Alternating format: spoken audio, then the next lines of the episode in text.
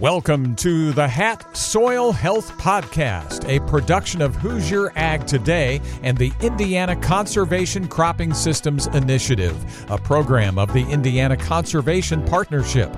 In each episode, we spotlight the numerous efforts around Indiana by CCSI and its many partners to improve soil health on Indiana cropland. On this episode, we talk about saving time and money on your farm by leaving the right amount of crop residue at harvest.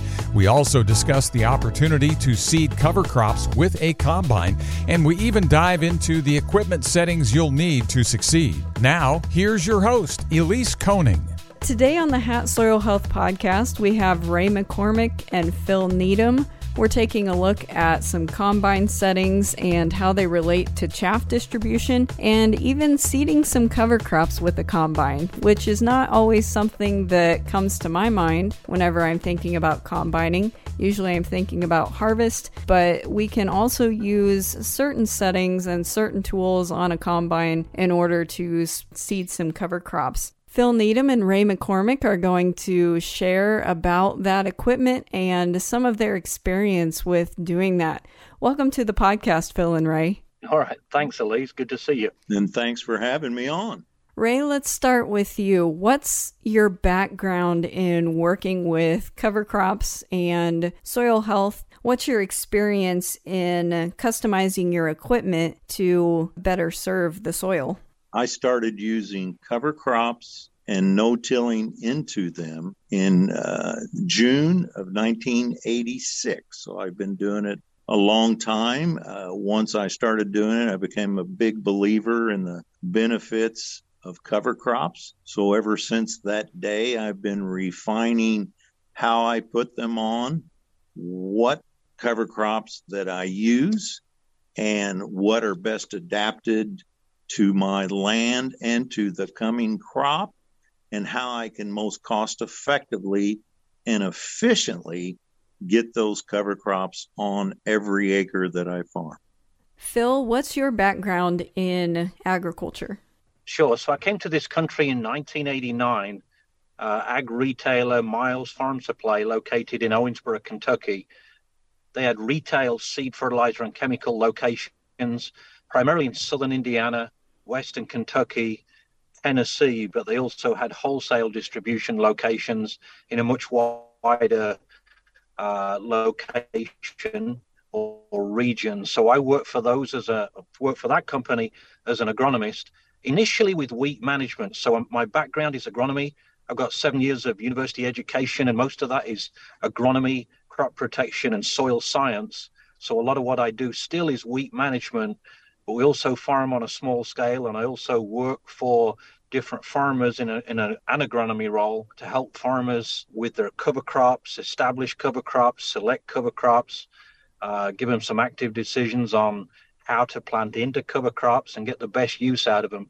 And sometimes the most recent views, and this is a great time to have a podcast, but some of your most recent views are easiest to communicate. But this morning I was driving by a field and I'm only guessing that this field has been recreational tillage or full tillage, let's say, for the last 20 or 40 years. And I'm not sure about that. I just know every year it gets worked in the fall, every year it gets worked a time or two at least in the spring.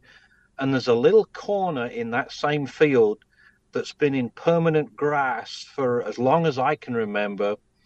And that's where the farmer had just loaded trucks and parked things. It was just a little corner of the field that was in grass. And for whatever reason, last summer, last fall, whenever it was, he ripped it, he worked it up. It was bare all winter, and now he's worked it again this spring. So the whole field looks similar now, apart from that little corner that was worked last summer, last fall, is greener. So the small region within the field that's been pasture for many, many years compared to the rest of the field that was tilled was just darker. I mean, visibly darker. And that kind of serves as a good example to start out.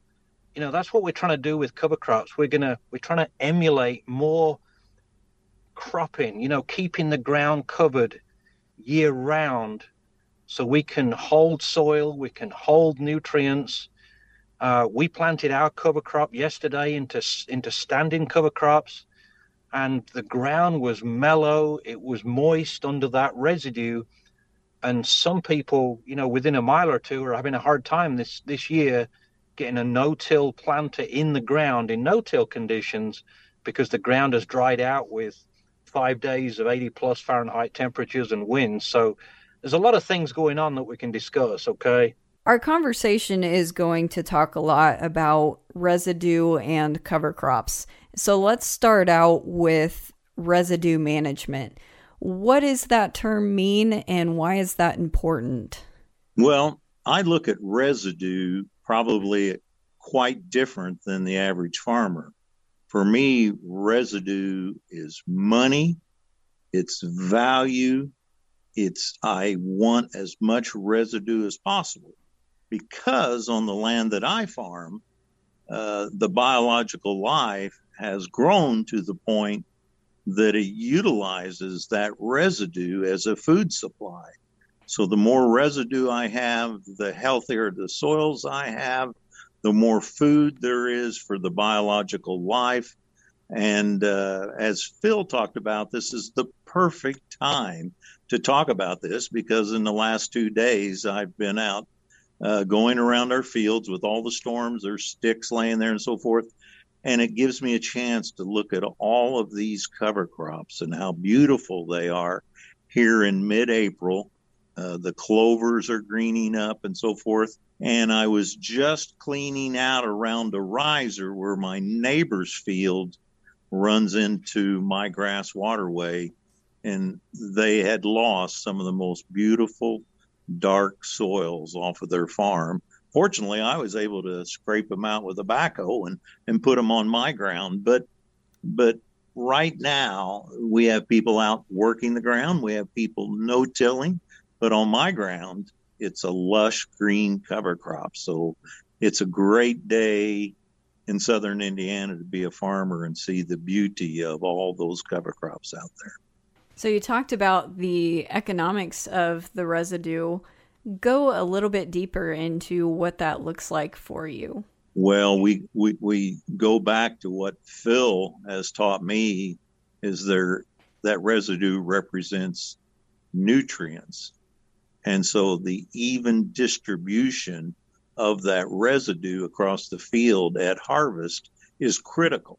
So anywhere the residue hasn't covered the ground, there's a deficit in not only nutrients from the residue, but there's a deficit in the food supply for that biological life.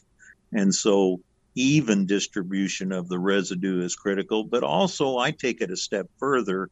I try to select corn varieties that are particularly robust and tall so that I'll have more residue to put on the soil surface because I'm always alarmed when my soil surface is not covered with residue. The biological life has eaten it up and they're starving. So for me, the more the residue, the better. Ray summed it up very, very well. There's lots and lots of benefits to residue. My challenge that I sometimes see and more often see is the residue out of the back of the combine doesn't get spread evenly. For example, at the Louisville Farm Machinery Show this year, 2023, one of the main brands of combines had a huge LED screen, and the combine that was on the screen, on the video on the screen, had what appeared to be a 40 foot head on the front, but the back of the combine appeared to be spreading residue no more than maybe 20 feet. So the head was 40, the residue spread out of the back was 20 feet, which right off the bat kind of shows you that whoever's with that company or whoever represents that combine manufacturer wasn't really up to speed on the importance of residue management. Otherwise, they wouldn't show a combine spreading 20 feet with a 40 foot head. But the challenge for the farmer is unless you can spread residue evenly, you know, the heavy residue bands warm up slower they're wetter because the soil doesn't obviously dry out very well under a mat of residue, and the streaks between the combine passes where there's little to no residue, then they dry out quicker and they're warmer. So when you dig down approximately two inches and push a soil thermometer in the ground horizontally and you measure soil temperature in the morning or evening, preferably at a two inch depth, again, horizontally with a soil probe, oftentimes you can see five, seven, eight Fahrenheit differences in soil temperatures just because of soil cover with residue compared to little or no residue. So, from a point of view of plantability, being able to plant your crop into those bands of residue or no residue, it changes the way the planter works, how it needs to be configured, how it needs to be adjusted. And then the difference in crop emergence can be drastic because the soil temperature is five or eight Fahrenheit different between the high residue strips and the light. So it's really important to spread residue as evenly as possible with the combine at harvest, okay? Let's talk about the tools that you use to spread that residue. In both of your experiences, what have you seen that works really well, and what is the effect on the resulting cover crops? I've had choppers, and, and the current combine that I'm trading off has a spreader. Uh, I've learned a lot from going to Phil's presentations, but the bigger and heavier pieces of residue will actually fly better. So, not chopping up real fine and trying to spread real fine residue, uh, it makes it easier to throw bigger pieces. And then playing the wind correctly is part of that. But in my operation, since we have air seeders that blow off the back of the draper head, I am dependent upon that cover, that mulch, to help that cover crop get up and get going. So I have a, a double emphasis to make sure I have uniform cover. Uh, but Phil always talks about don't buy a bigger header than what your combine can throw. So that's a key point and I'm actually uh, trading combines and getting a bigger combine now, but we're going to keep the same width uh, draper head to make sure that we can cover that uh, swath from side to side, not only for uniform distribution of residue, but for uniformity in covering those seeds that are on the ground under that residue so most combine manufacturers, and let's pick on John Deere for a minute. If you buy an, a late model John Deere combine, you've really got four chopper or spreader options. So number one is the spreader option, which is generally the cheapest option, which does a reasonable job spreading residue as long as the header width doesn't exceed the ability of the chopper or spreader to spread the residue over. That works good until you get into damp tough beans. Sometimes they don't spread very well. They tend to throw handfuls of wrapped viney material and no tilling into them the next spring can sometimes be a challenge. So most of the growers or all of the growers I work with would have a chopper.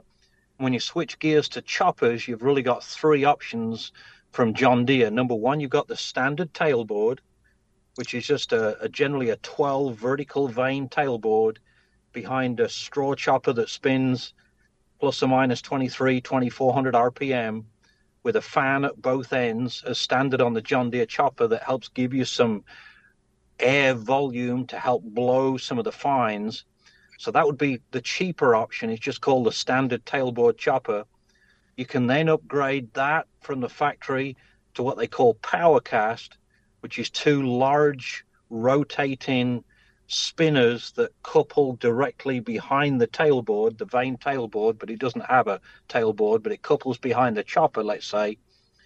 And then at the high end, you've got what's called advanced powercast, which is the European higher quality, higher cost chopper that does a much better job distributing residue flatter, wider to give you the best spread pattern on the Deere range. So that's called the Advanced Power Cast.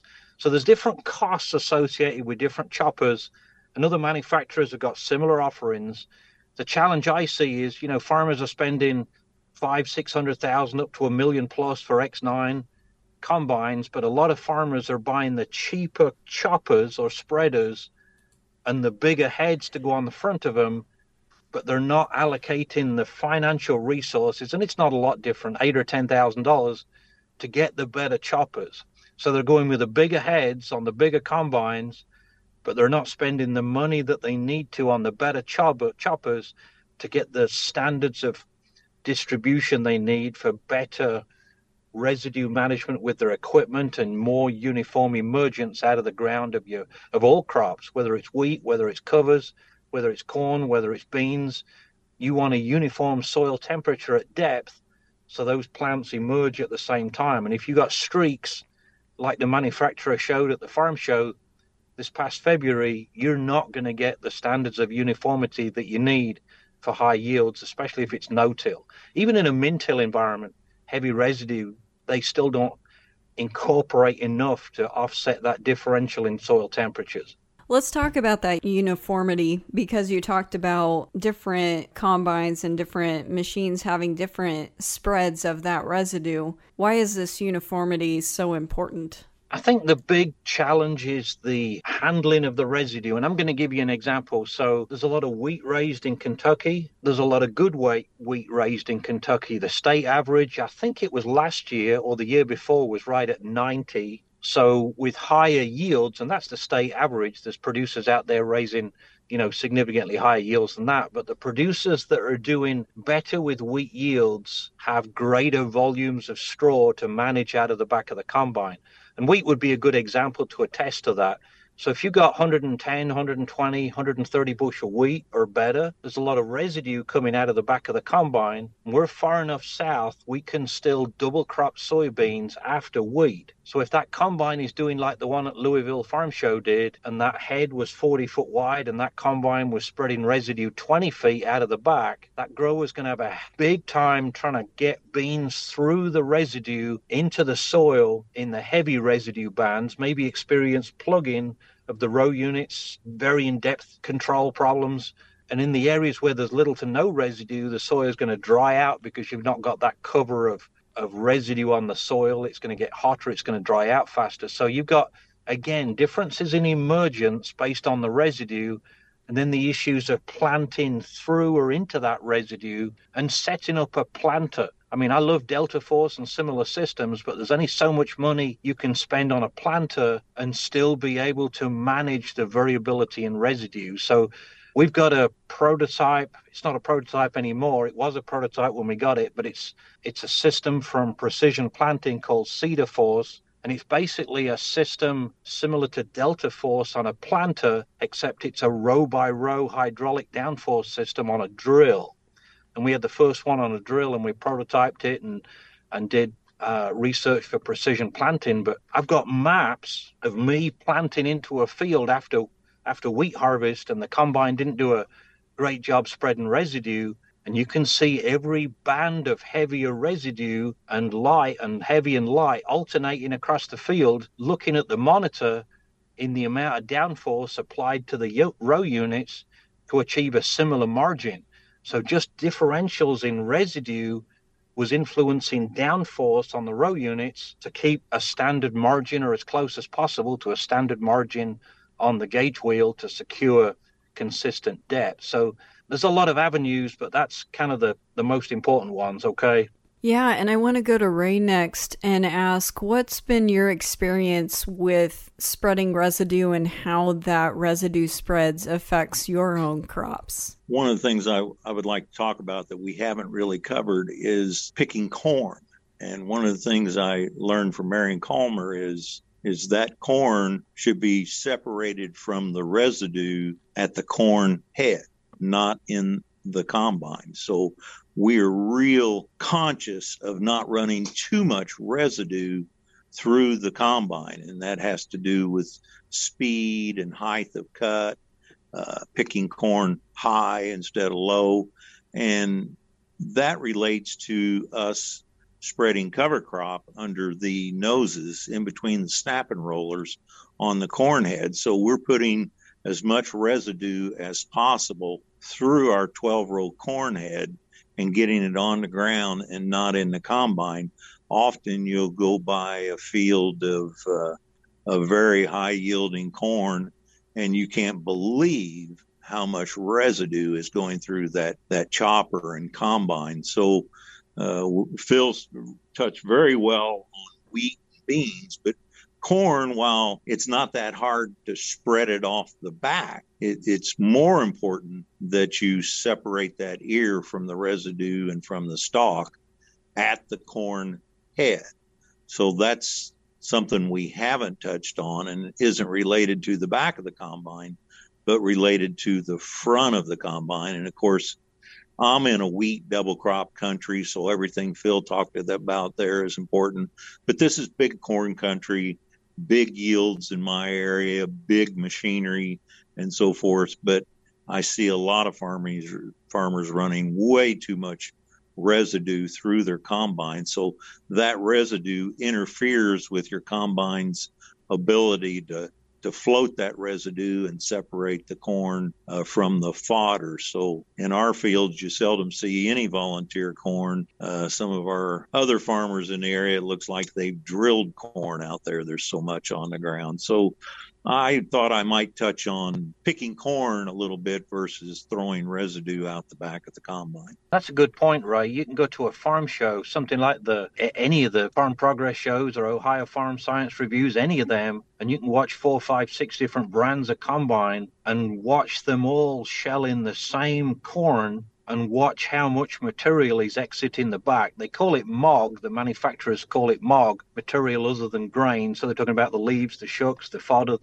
in general. But I'm always amazed how little material there is coming out of some combines, and then the next one's just dumping it out. And when it dumps it out of the back, you know, if you if you get a 12 or a 16 row header, especially, you know, a lot of them combines are only spreading it eight rows or six rows sometimes. So yeah, Ray's absolutely nailed it there. You've got to set up the head, you've got to select the head, set up the head, maintain the head, adjust the head from a speed perspective.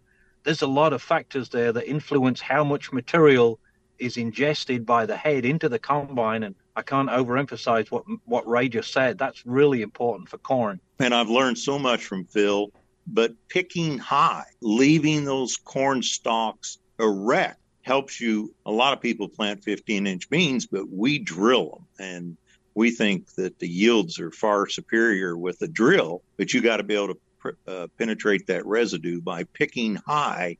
Uh, you're leaving a lot of the r- residue upright, and that helps with penetration of the drill and so forth. But also, we farm a lot of river bottoms and we want that residue collecting soil out of floodwater, sort of like the gills of a fish. We want that collecting soil. And what we see is with our cover crops is they anchor down the residue that's on the ground, and then the corn stalks get covered with mud. And so instead of our residue floating away, we like to accumulate soil in our river bottom so we don't have to use any additional fertility. We just get these fabulous soils that are in the water columns. So, you know, in uh, we hear people talk about, well, we have to chop up the corn stalks or we got to till them to keep them from floating away or blowing away. Well, I can show you from one field to the other how leaving that residue there anchored with the cover crop is far superior than even chisel plowed fields where the stalks are stacked up along the road so thick you can't hardly drive through them. So those are, you know, those are things that are not talked a lot about in in no-till and cover crops, but they're definitely advantages that help put more money in your pocket and less residue in the Gulf of Mexico. That's a good point, Ray. And it's been 20, 25 years since I did this, but I was with a farmer one day in a long, and this was in the river bottoms that flooded, similar to what I think you're seeing. But there was an area where some soil had been deposited from the from the flood water, and the farmer said, "I wonder what kind of nutrient value there is in that soil." So he had a spade in the back, and we dipped out a little bit of soil and sent it to a lab, and the P and the K levels pretty much maxed out on the bar chart so any kind of soil that you can retain from floodwater, I think has probably got some of the highest nutrient value soil you'll probably ever find, and that's free. I, I agree completely. We uh, we have seats in our duck blinds, so after a flood, we always have to wash off the inside of our duck blinds. So one time, I just let it dry. It was on one flood, three eighths of an inch thick And so we collected it up and sent it off to a lab. It was the best soil test. Even the potash, which shocked me, was high. But cation exchange capacity, organic matter, P levels were just, you know, you're just getting the best dirt in the world deposited on your ground. And, and that but shouldn't be. Farmers shouldn't right. be losing that that's but right. if you're in the river bottoms, you don't want scour erosion. You want to collect that soil, and uh, and and and that is an advantage of how you pick that corn crop and how you anchor that down with cover crops. And there's a lot of river bottoms in my area. There, you know, we're in a part of the country with high rainfall. That means a lot of floodplains in our area. You're listening to the Hat Soil Health Podcast brought to you by the Conservation Cropping Systems Initiative with Ray McCormick, a farmer in southwestern Indiana, and Phil Needham of Needham Ag Technologies. So, with the rainfall and with all that flooding, it sounds like there can be a lot of challenges as far as uh, farming in those areas. Um, I also want to think about some of the challenges that farmers might face when they're leaving residue or leaving the stocks. What are some uh, challenges that you've experienced whenever you've been setting up these systems with seeding cover crops with a combine and leaving residue? Well, the first time that I set a seeder on a corn head, I'd never seen anybody do that. I wanted to be able to put the cover crop on in one pass. So we got a seeder that was in the back of a shop that was the only way we could get one that wasn't six months out. And we put it on the corn head in a matter of hours just to see why it wouldn't work. And after 300 acres, I'm like, hi, golly, I think it's going to work.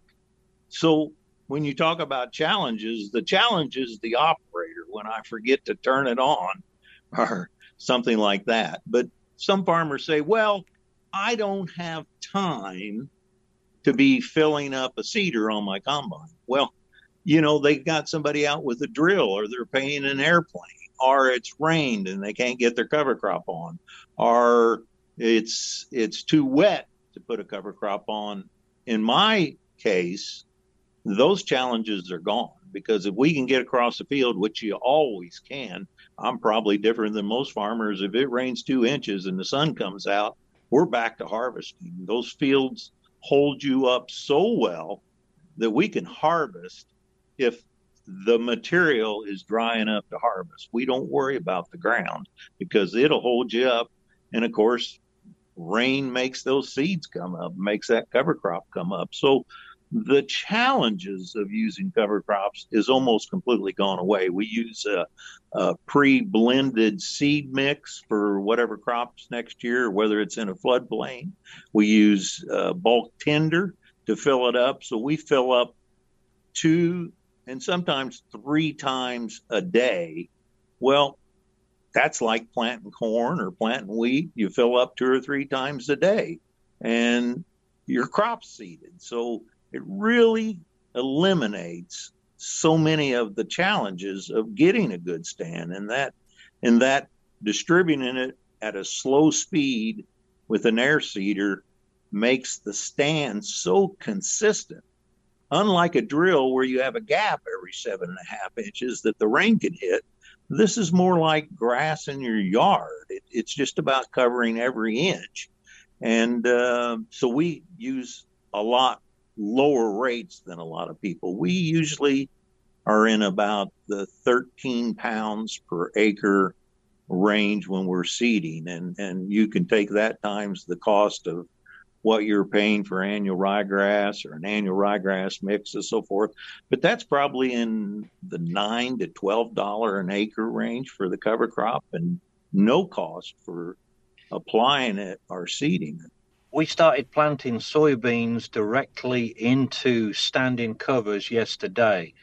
So I'm very fortunate to have a son. He's 25 now, and he's grown up around me and me working with growers that no till for all of his life. I mean, it's pretty funny. He knows most of the farmers in a, in our area, and I mean, he'll he, he knows which are the, the best farmers in the area. He'll, he'll drive past a field when they're vertical tilling a field, and he'll say, why are they working that? You know what I mean? So he's grown up with no till. He's grown up with a lot of cover crops more recently.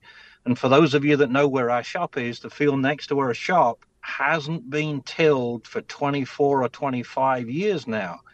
And yesterday we were no tilling beans into green standing covers. We're going to terminate them in a few days. We've got some slugs, so we're leaving the the green cover there to give the slugs something to eat on until the beans come up. But that's another side story.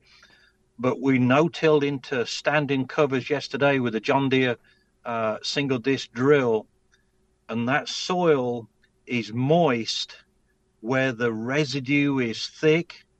Anywhere where there's little to no residue for whatever reason, the ground was as hard as you can imagine. You couldn't uh, couldn't hardly push your pocket knife into the ground where the soil was not covered. So anytime you have dense covers, it it keeps the soil moister for longer. You don't have to plant as deep. You can put a bean in the ground three quarters of an inch deep, maybe an inch deep, and it comes right up because it's into this mellow soil that's that's that's in great shape for emergence. Again, any areas around me that that didn't touch their soybean residue last fall and they're trying to no-till corn into those fields, you know, that residue there's not enough there. There's no cover crops. And some of them guys are having a hard time getting a planter in the ground because the soil's dried out. So there's lots of benefits of soil, of, of cover crops. Ray's pretty well covered that. But one of the biggest ones we're seeing this year when it's dry and when it's hot and windy and the moisture is disappearing so, so fast, especially on some of the clay soils, just having a cover crop there to hold the moisture long enough to get the crop in and emerging out of the ground so the root structure can t- can root deeper you know that's where it's at in our area. The suppression of weeds especially mare's tail is dramatic where ray forgets to turn the seeder on.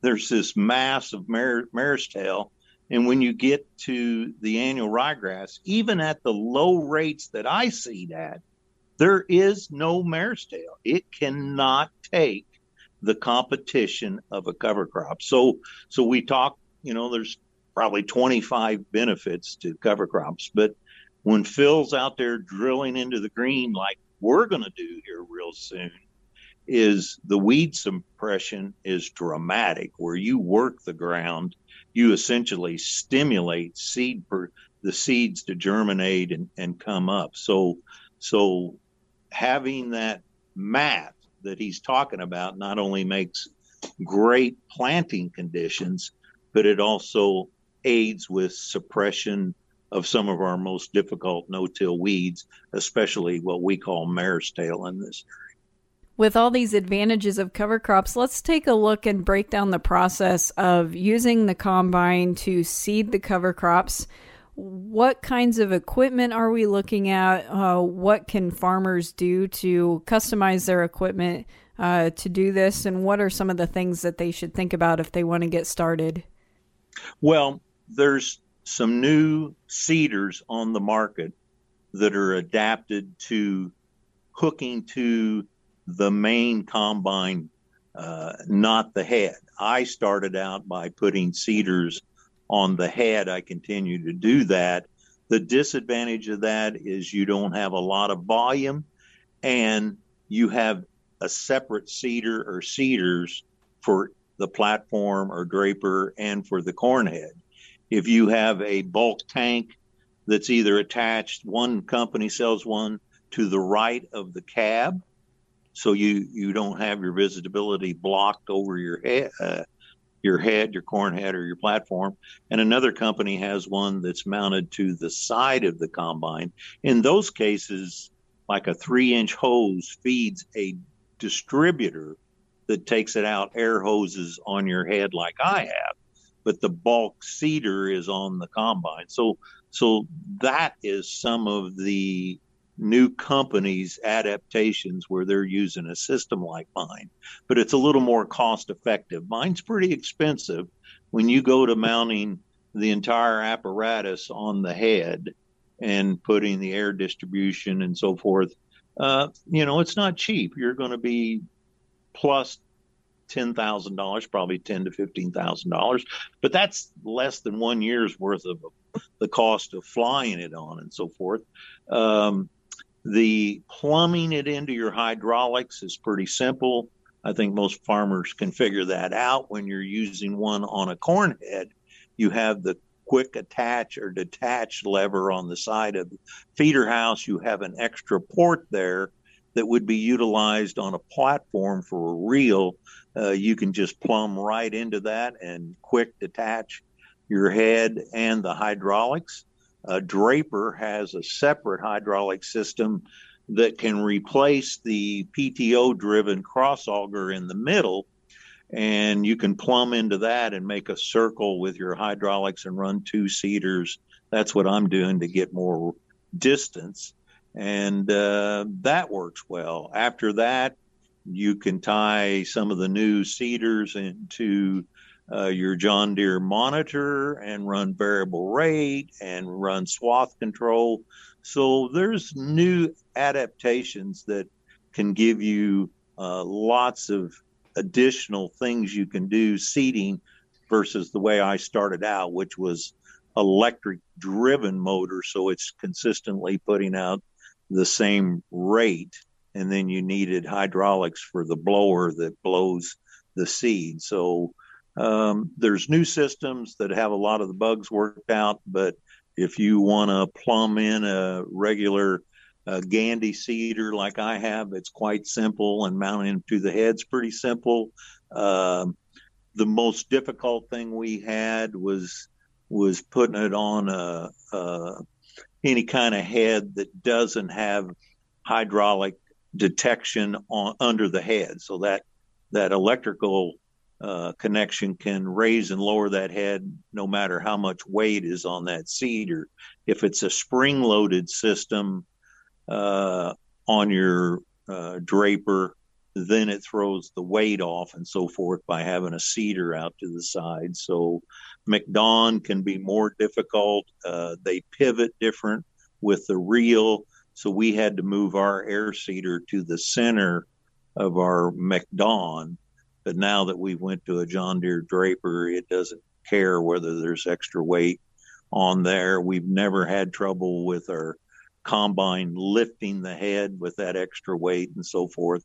So it's it works pretty well without a lot of really difficult engineering to get them on your head, or you can work with a company that are making them specifically for doing that now generally when I'm at a farm equipment dealership, oftentimes I'll just walk up and look closely at the at the chopper or the spreader or the both on a on a combine.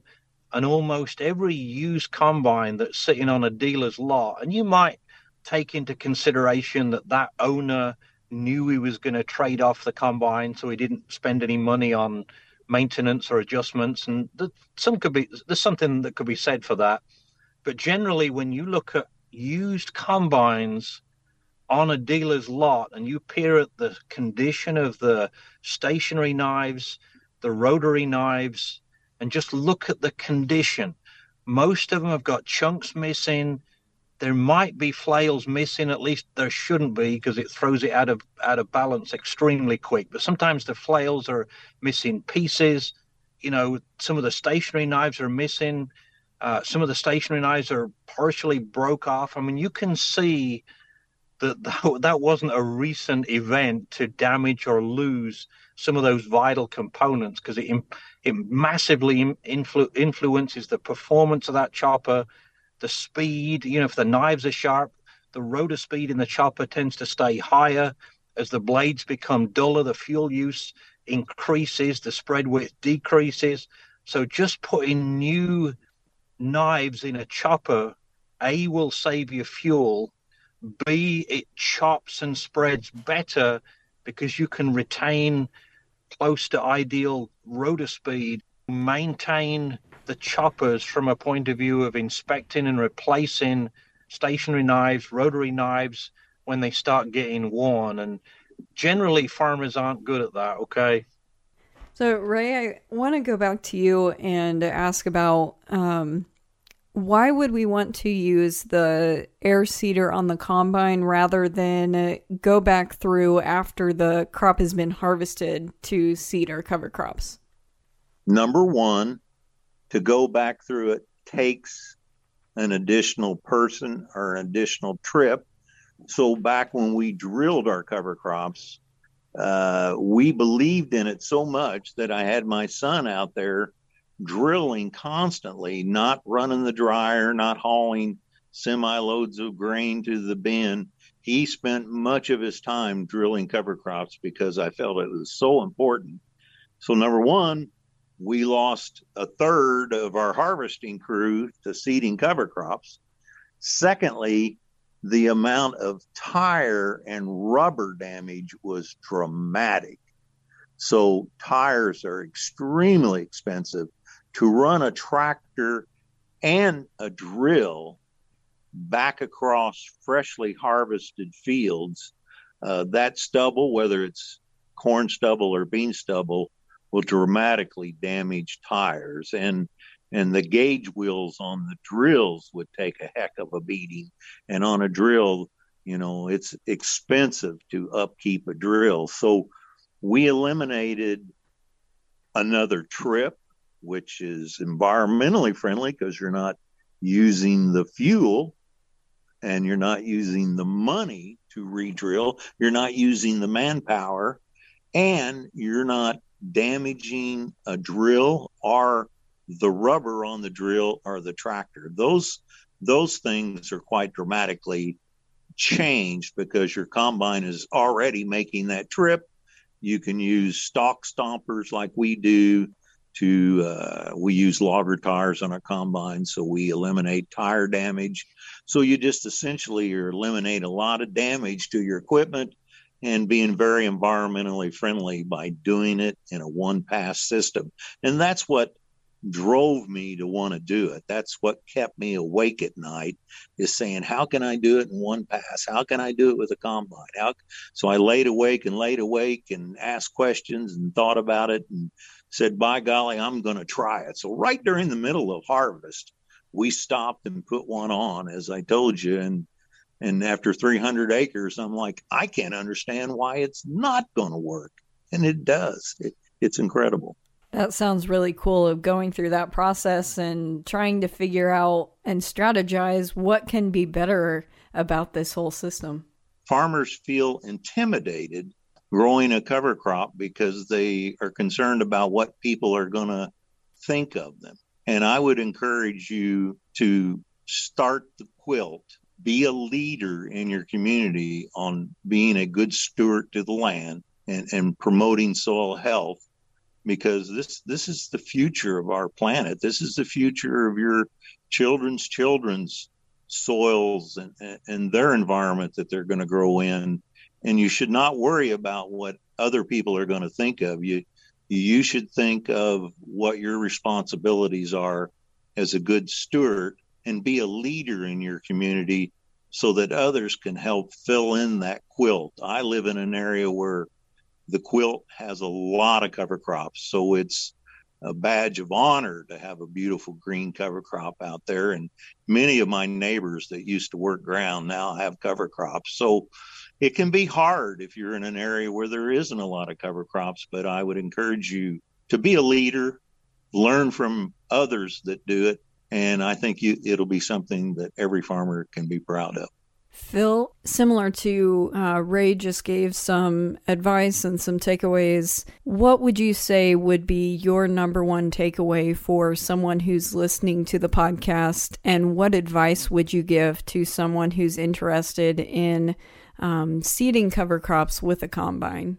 if you've had a history, a known history of residue spreading issues with a combine, spend the time on the adjustments and the maintenance. Get somebody to help that's knowledgeable in the subject if you're not good in that subject area. But it really, really starts. Uniform emergence starts with uniform residue spread, especially on no till also if it's min-till if you're just flat out working the ground then maybe you're covering up the problem but there's still nutrients contained in in that residue that can still have an effect but i'm going to say successful no-till especially successful no-till into cover crops absolutely begins with good residue management so we've talked about this already but just to recap don't select a head on the combine any wider than the ability of the chopper or spreader at the back to spread residue over.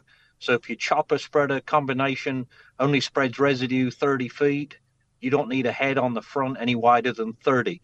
And most combines have the option for improved choppers and spreaders. Almost every brand, if not every brand, has better spreading products to help you with that. And you may have to upgrade, but your dealer or manufacturer rep can can help you with that. But yeah, Ray's pretty well summed it up. Spreading cover crops on the head, with the head at harvest time, he said it extremely well. Saves a pass, saves the wear and tear on the equipment, saves the labor, the diesel fuel. I mean, he said it extremely well. That's something to consider. And, you know, a lot of people will say, well, just try a few acres. It's hard to do that because you're going to spend the money to equip yourself with this technology. Just go visit somebody that's been trying it and using it, learn what they know, and get yourself set up to do it. I mean, whether you plant it with a drill, whether you seed your cover crop with a combine, the difference is really the same. We need to be encouraging cover crops because me driving around the country in the in the fall or in the spring, there's a lot of soil loss. And I see that across a lot of areas. So just the covers and encouraging people to plant green into those covers ideally. There's a lot of opportunities for plant health, moisture preservation. And I'll end this portion by giving you an example. So last year for us in Kentucky was an, was an unusual dry year, as dry as many as have, have said since the late 80s. So the field we had last year next to our, uh, our, our shop last year was in corn. It was no-tilled into cereal rye. The rye was flowering when we no-tilled into it. We terminated it maybe a week later. We left some strips that we terminated later, but we'll not discuss that now. But they yielded right at the same. But having cereal rye cover ahead of corn, and when that rye fell over, it covered the ground. There was a huge amount of biomass on the soil surface. And when it turned dry in June and essentially July, we had some days that was in the high 90s to low hundreds. And despite the the dry weather hurting our corn, and it did, our corn made about 165 average. The year before, or the two years before, it was 235, just for a reference. But our corn was decent for the year, and our corn still had good plant health. There was rarely a curled curled up leaf, apart from maybe on the ends where there was some compaction but almost every field around that was conventional till or min till last year twisted up visibly either a quarter or half of the fields had twisted up a, about 10 days earlier than ours so we still got hurt some by the dry weather but the tillage guys their fields were twisting up plus or minus 10 days earlier than ours and that was a massive difference. Planted about the same time. I mean, we were planting about the same time as the neighbors, similar maturity hybrids, but the difference was their fields twisted up on the hillsides, plus or minus 10 days before our hillside. Similar soils, just within a half mile, you could see it. So, I guess my encouragement today would be to get more people involved with cover crops. There's a lot of knowledge out there. Listen to some people, talk to some people that are doing it and adopt more cover crops. If a listener wanted to learn more about what we've talked about today, where could they go for more information? We've got quite a bit of, of information on, on our website. You can also go to YouTube, type in Needham Ag. So our website's needhamag.com. On our YouTube channel, it's Needham Ag, one word, Needham AG. And I think we've got I don't know what we've got 60 or 80 videos on there. Some of them are equipment related, some are residue man- management related, some of them are cover crop related. But there's a there's a broad base of videos, and you can just flat out go to to YouTube and study some of the the people that have been doing cover crops for a long time, like Dave Brandt, great guy, very passionate, willing to try about anything, and he's been very successful doing that. So that that attitude has, has, has helped him and, and a lot of growers. So that would be where I'd start for, for more information. In addition to just seeking out some local growers in your area that have been doing it for a long time. Find out what's been successful and, and what didn't work. If you haven't been to the National No-Till Conference, that's a great place to meet some of the best innovative no-tillers in the country.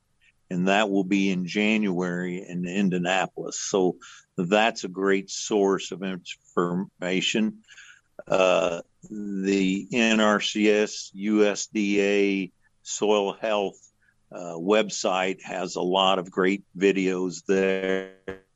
And, uh, you know, if, if you've not been to any of the soil and water conservation district field days, it's a chance for you to see what other farmers are doing and having success with in your area. And, you know, we, we grow in diverse habitats, diverse rainfall and soils and, and, and slopes and everything. So what works best in your area, you'll have to determine that.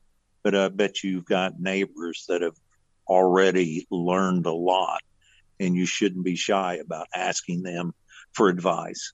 Farmers have the opportunity to sequester carbon through photosynthesis into the soil. It is our best chance at offsetting climate change. And that carbon is the key component for the future of our soils and growing healthy food and good yields so that we can play a role by sequestering carbon free from the atmosphere and not releasing it back by never tilling the ground. Uh, farmers have a chance to be the number one best opportunity to offset climate change. And there's going to be a lot of money put forward to encourage farmers to do just that. Phil, Ray, thanks so much for your information that you shared today and for joining us on the Hat Soil Health podcast. I really appreciate it. Thanks I've for the enjoyed it. opportunity. But yes, thank you, Elise. Great to talk to you. Same here, and I want to thank our listeners as well. Thanks for tuning in right before harvest to learn about uh, some tricks and tips for planting cover crops during harvest. For Hoosier Ag Today, I'm Elise Koning. This episode of the Hoosier Ag Today Soil Health Podcast has been brought to you by the Conservation Cropping Systems Initiative. You can learn more about their efforts and see a schedule of events at ccsin.org. Thanks for joining us, and until next time, create your riches below the surface with healthy soil.